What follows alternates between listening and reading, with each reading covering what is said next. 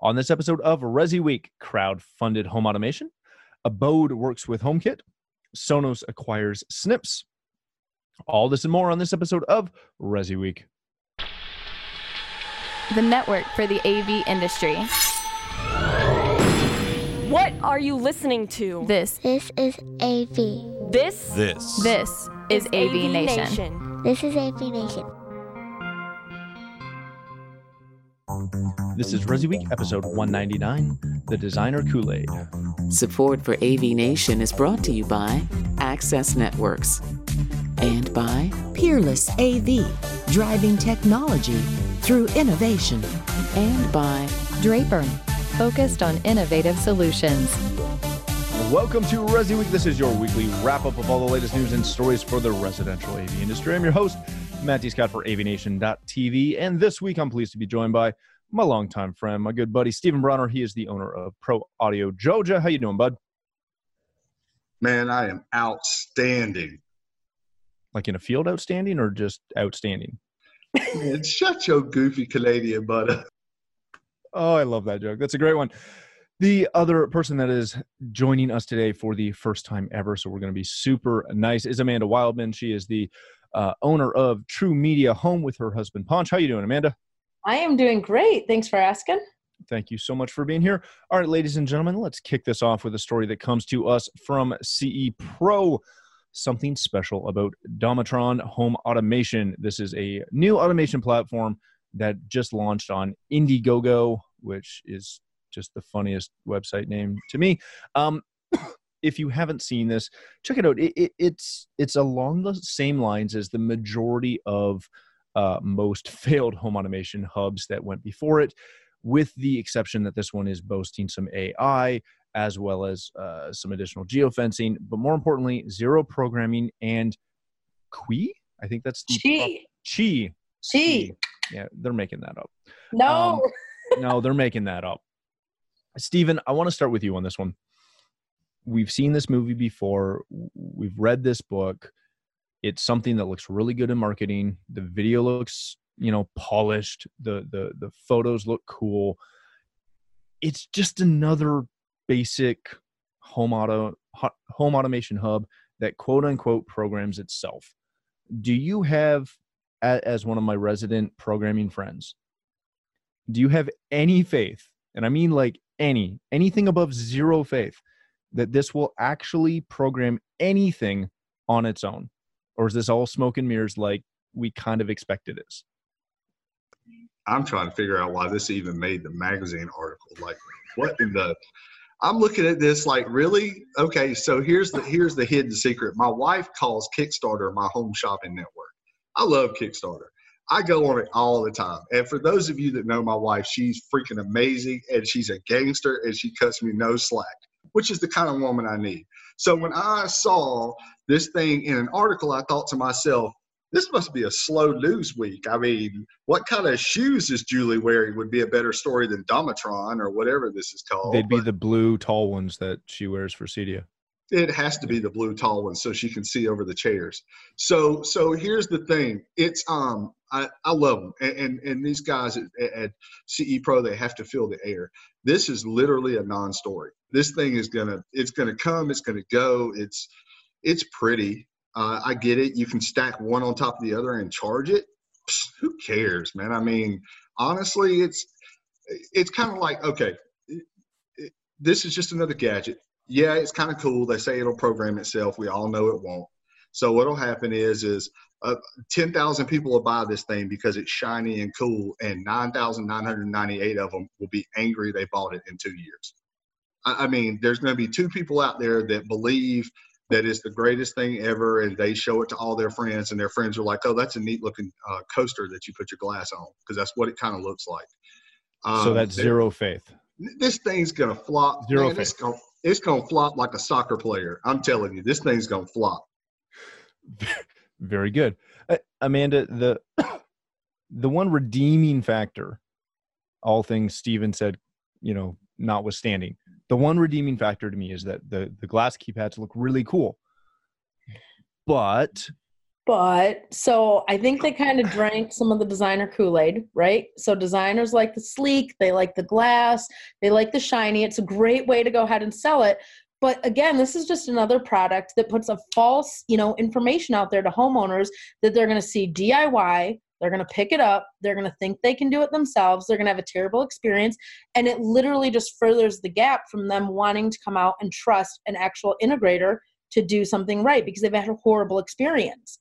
I mean, no lie, this last what two springs or yeah, last year and a half, I had a homeowner actually ask me if he could save enough money by not running any copper in his house because he saw stick on light switches. He didn't think he had to run any lights like copper.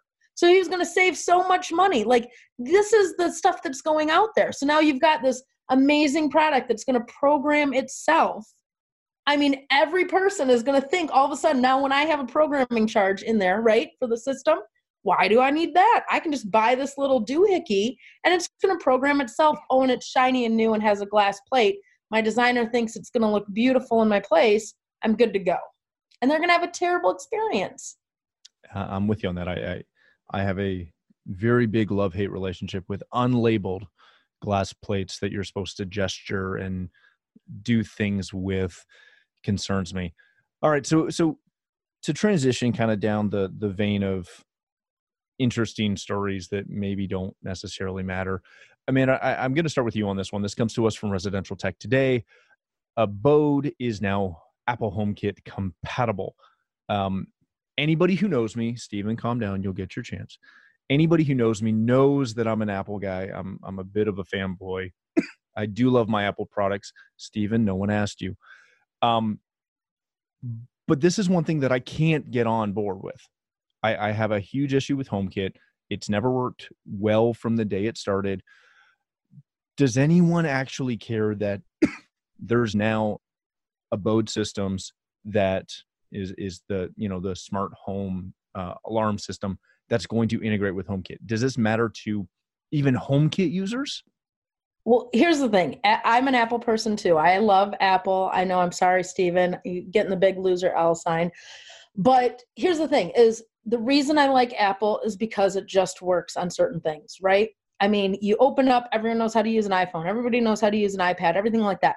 HomeKit is like anything to do with that ends up being like the the weird uncle that's at the family you know gathering or whatever it just never works. It's always a little off. It's always a little quirky right? The rest of the family you really like but anything that comes along with HomeKit I've never had a good experience with that you know? And i think this is just going to be another one of those products that's going to be the exact same way. So stephen is home homekit's had its issues. I, I know for a fact that i have a couple clients that actually love it they kind of swear by it. It does the couple of things they need it to do seemingly well enough that they don't complain to me about it. stop lying. I'm not. Leave me alone. But given what amanda said is homekit going to be relegated to jokes and comparisons to weird uncles until Apple decides to invest money into it? Or do they just need to scrap it? Uh, they should have scrapped it three years ago. So, so the the HomeKit. I'll tell you, I, I, saw this come up in the email about our show today, and I sent Tim an email, and I LOL slow news week. Um, I, I have. That's never, why we brought you on. Yeah, exactly, because you know nobody's going to be listening except for we all know the truth, which is they love me. So here's the thing out of all my clients, I have only had one ever even have a home kit. Not a single one has asked me to integrate it. The one that had it specifically said, I know you see Apple home devices sitting in here. Please don't worry about trying to integrate those. She's the head of training for Apple North America. So um, and it's a great product. I agree completely with Amanda. It, it the iPads, iPhones, i everything is great, but iHomeKit is a turd. So they should have scrapped it a long time ago. It doesn't really work. Um, I think personally that Apple makes uh, a great ecosystem. Now, from a technology standpoint, I don't want to get into it. I'll just say that I think that for the money you pay, you should get more. Um, OnePlus but what I will say is, is if they would, if they would just track the good cell phone companies and good manufacturers and put that stuff in, you could have some amazing stuff. I think it's overpriced, but I do agree that it's a good product. I actually bought an iPad. I know, stop the freaking presses. I bought an iPad. Oh yeah, for real. I stand. I had to repent for that one. So, I am actually shocked. You should be. Uh, my family, when I came home, I took my laptop bag in and I pulled this iPad out, and my son goes, "Where's my dad?" And so, I mean, it was it was really a funny moment in our home. But the um, yeah, I hey, don't you say it. Don't you? Say, I told him I didn't know either. So we we uh, the mailman, UPS, FedEx. I'm not sure. So, uh, but here's the thing. Um, HomeKit is a tragedy. They should scrap it. But Apple has so much money, they don't have to scrap it. Apple mm-hmm. is like the kid at school who knows his daddy will sue you if you say anything wrong, so he just does what he wants to do. And I know, I know, I'm, I'm pointing fingers at Matt here. So um, that's what Apple is. So if they want to put out a crappy product and throw little change at it, it doesn't even. When was the last time you heard an Apple fan say, "I can't wait to get home, HomeKit"? They know it sucks. So it, it's not a big deal. I don't understand why they're still investing in it for a company that's made so many wise investments and made so much money. This is almost like a tax write-off for them. I'm not sure what they're doing. See, I'd argue that they're just not investing in it yet. But, but don't you think though they're going at the whole thing of like you know a DIY home security? Everyone's trying to come out with some sort of security option for people because people are sick and tired of paying all of these fees, all of the stupid money for something that they don't understand. So you slap DIY in front of it, and everybody wants to think that they're secure, you know. So Apple says, you know, it's a DIY product, it's going to give you home security, all of these other types of things people want to go to it because they're so sick and tired of everything else that they deal with with security companies out there. Here's good. another thing. I consider myself to be quite a student of our industry. I'd never even heard of Abode before I read the article, so maybe I'm just behind times. I mean, no, no, it's it, it's it it just doesn't market to our channel. It's it's like Ooma is now doing home security. It, it it's every other little startup or uh, connected tech company is offering some form of DIY uh, home security. All right, let's move on to our next story of the day. this one might have a little bit more meat for Stephen there. Sonos acquires the AI platform Snips. This is a private by design voice tech company that is going to hopefully be brought into the Sonos ecosystem. If you haven't heard of Snips, it's a uh, company that was founded in 2013 based in Paris, France.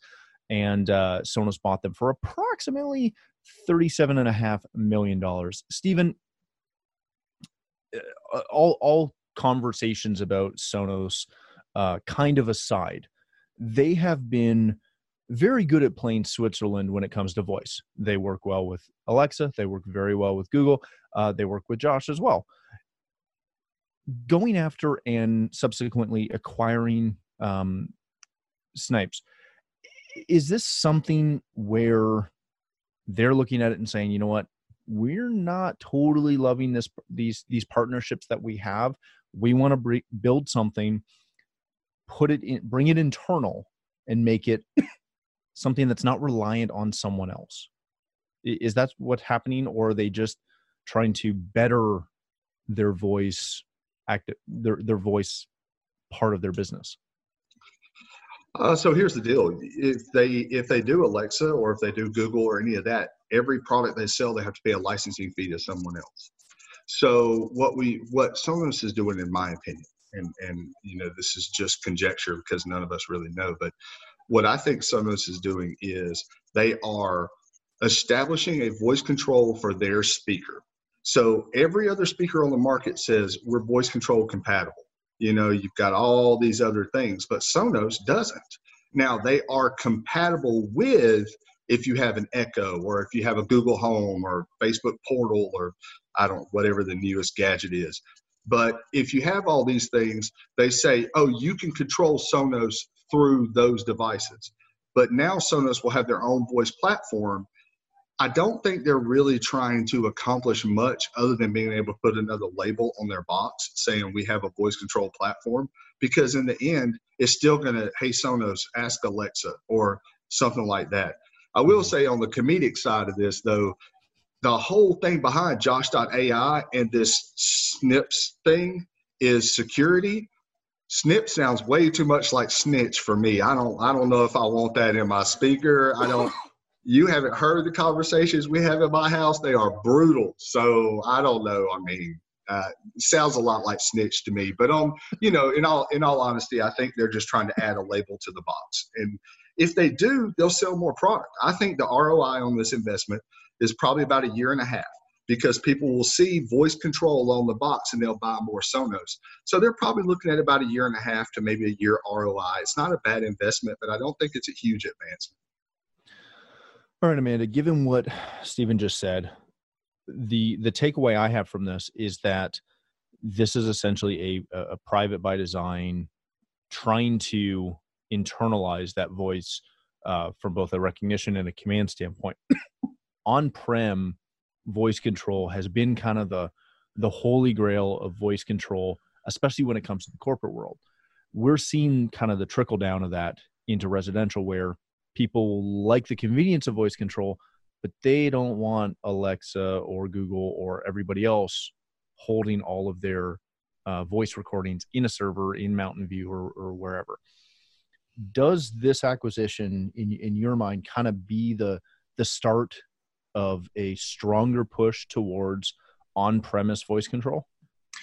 I think for me, I absolutely love it. Um, for the fact that it's allowing people to get involved with technology that might have been scared or might have been nervous about it. I mean, I'll give you a perfect example. I actually put an Alexa of all things in my 80, 89 year old grandma's uh, house. Which, by the way, if you've ever watched that SNL skit on the whole um, Alexa Silver, I mean that's a stitch and a half. But since my name's Amanda, my grandma for like three weeks called it Amanda and couldn't figure out how she couldn't get Amanda to turn on and turn off because it came from me. So the voice, the change of the name is is absolutely accurate. But what it allowed my grandma to do is to be able to, you know, get involved with technology that maybe she would have been nervous about before. She didn't like picking up a remote. She doesn't like dealing with, you know, having to push buttons. That makes her nervous because the moment she has to touch something, that makes you know a lot of people nervous. I'm going to break it immediately. Where if i'm just talking to it that's a totally different concept right? And so i think it opens up an opportunity for technology to people who might not have had it before. And as you see people aging in the home as you see people with you know different disabilities or abilities you know that they can now start interacting with different technologies i think it's a cool thing. Um, but i do think that people get really really nervous about who's listening.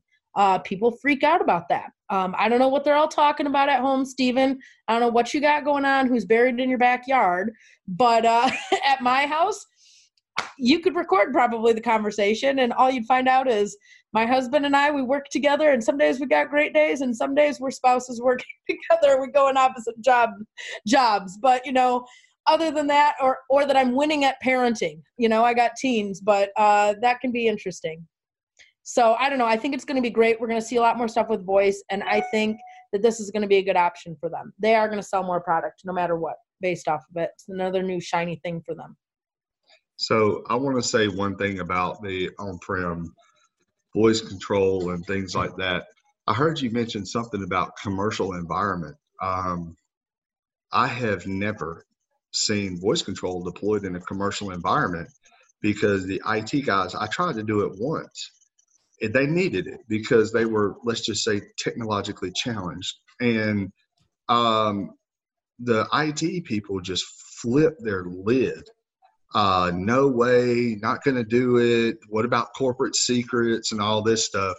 I mean, I, I've just never seen that. But I will say that I do like the idea of a voice control platform that doesn't report back to the CIA or FBI or, and, and I'm not talking about anything serious. You know, I mean, it's just, here's the thing, and I'm a broken Windows guy. So yeah, if you're listening to me talk about my day and how much my day sucks, are you listening whenever I talk about, you know, personal financial information? I'm a small business owner. So, as we all know, like it or don't like it, nobody knows how much money we really make. So, that's the kind of stuff that I, I don't like. Uh, but I have an Alexa in my house. Side note, back to what you said, Amanda. Alizé, um, you know, whatever you want to call it, there is a there is a uh, Saturday Night Live skit called Alexa Gold. And I promise you, if you watch it, you will thank the fact that you listened to this podcast. It is the funniest thing I have ever heard. These oh, yeah? old people call this thing uh, Ophelia, Alizé, Allegra. I mean, they call this thing, it, it is hilarious. So uh, go and watch it if you listen to this. The, the Alexa Gold from Saturday Night Live. Uh, no politics in it, which is very unusual for them. Uh, but it is uh, it is hilarious, absolutely hilarious. Very good. but yes, Stephen, that is the um, that is the big push with voice in corporate is it has to be on prem, and there are people working on that and making that happen to facilitate that. All right, let's hit our uh, last story of the day. We'll hit this pretty quickly and wrap up. This comes to us from residential systems. Snap AV products are now going to be available directly to Canadian Control 4 integrators.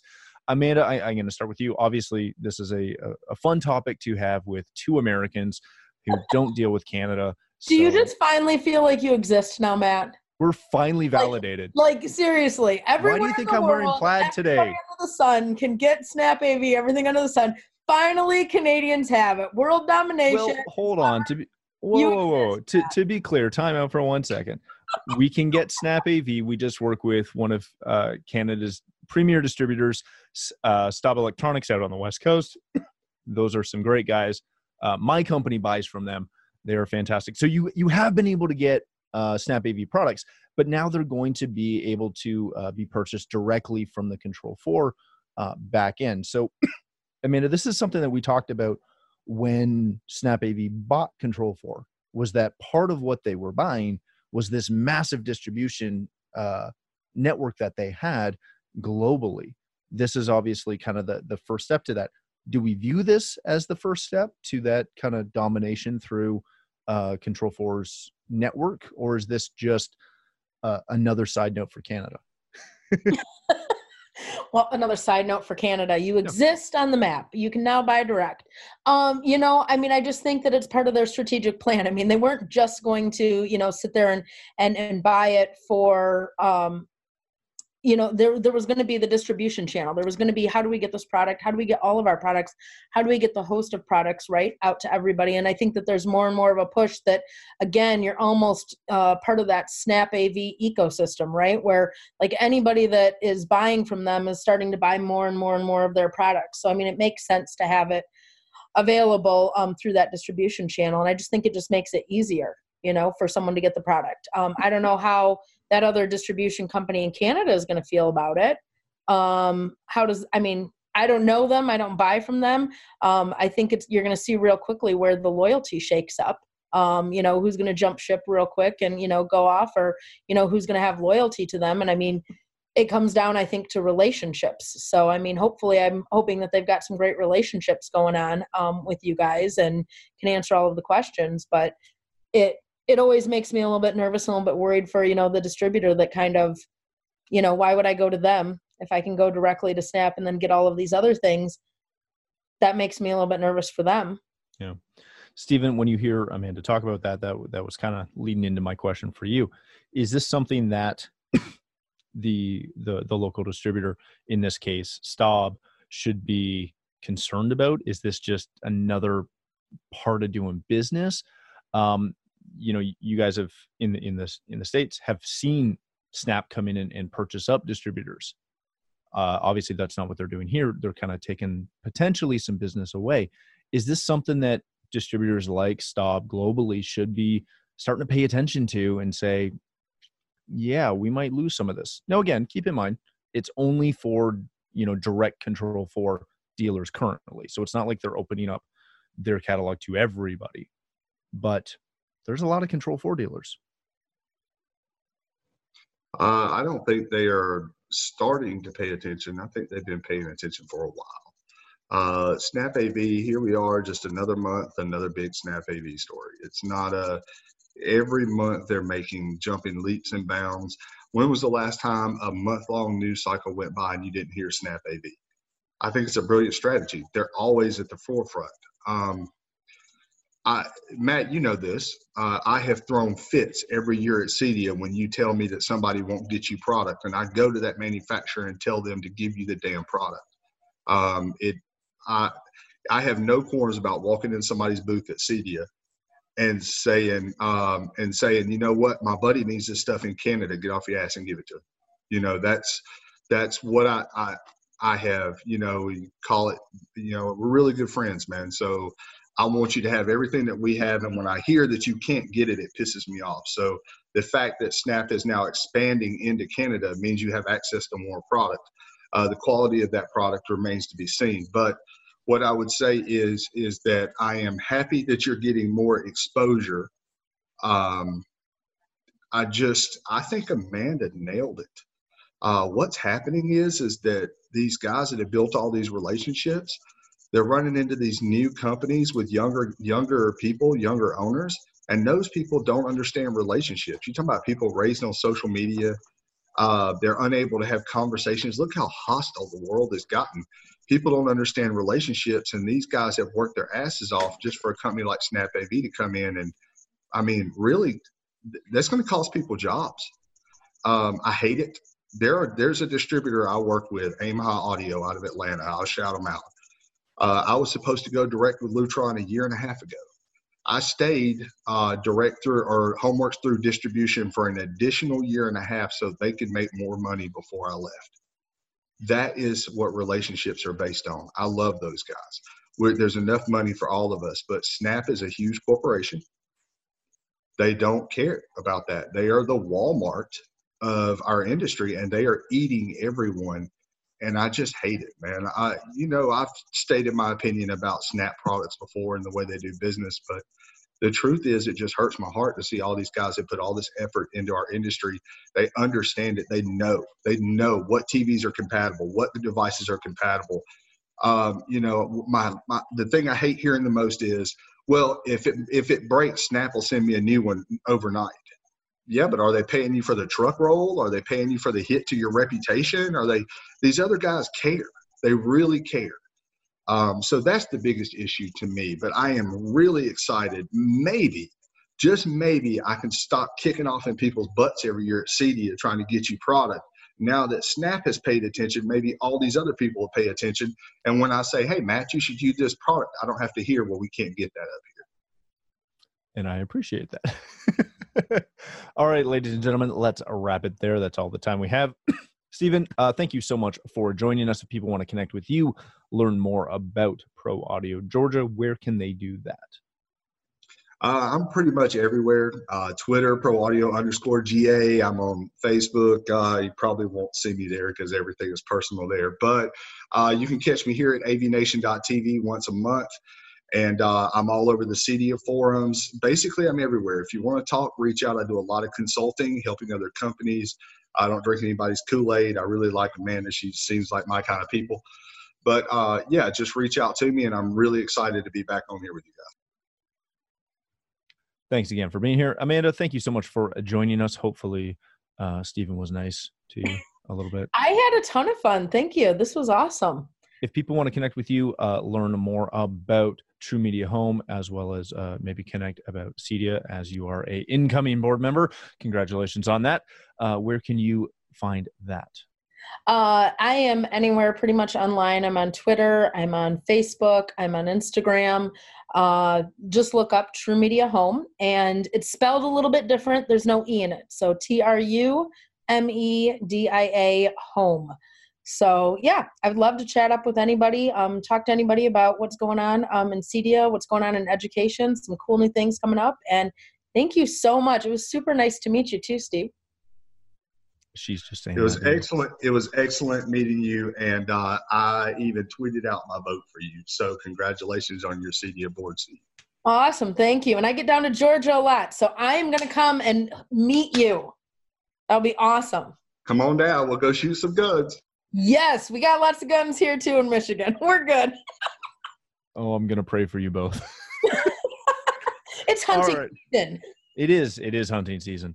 All right. Thank you so much for joining us on this episode. If you'd like to connect with me, you can find me at Matt D. Scott on Twitter and pretty much every other social platform. But more importantly, please visit avnation.tv where you'll find this show as well as a wide variety of our other shows with all the verticals that we cover. When you visit the website, please check out a moment to take a look at our supporters. We are extremely thankful for their support and ask that you check them out as well. Thanks again for watching. That's all the time we have for this episode of Resi Week.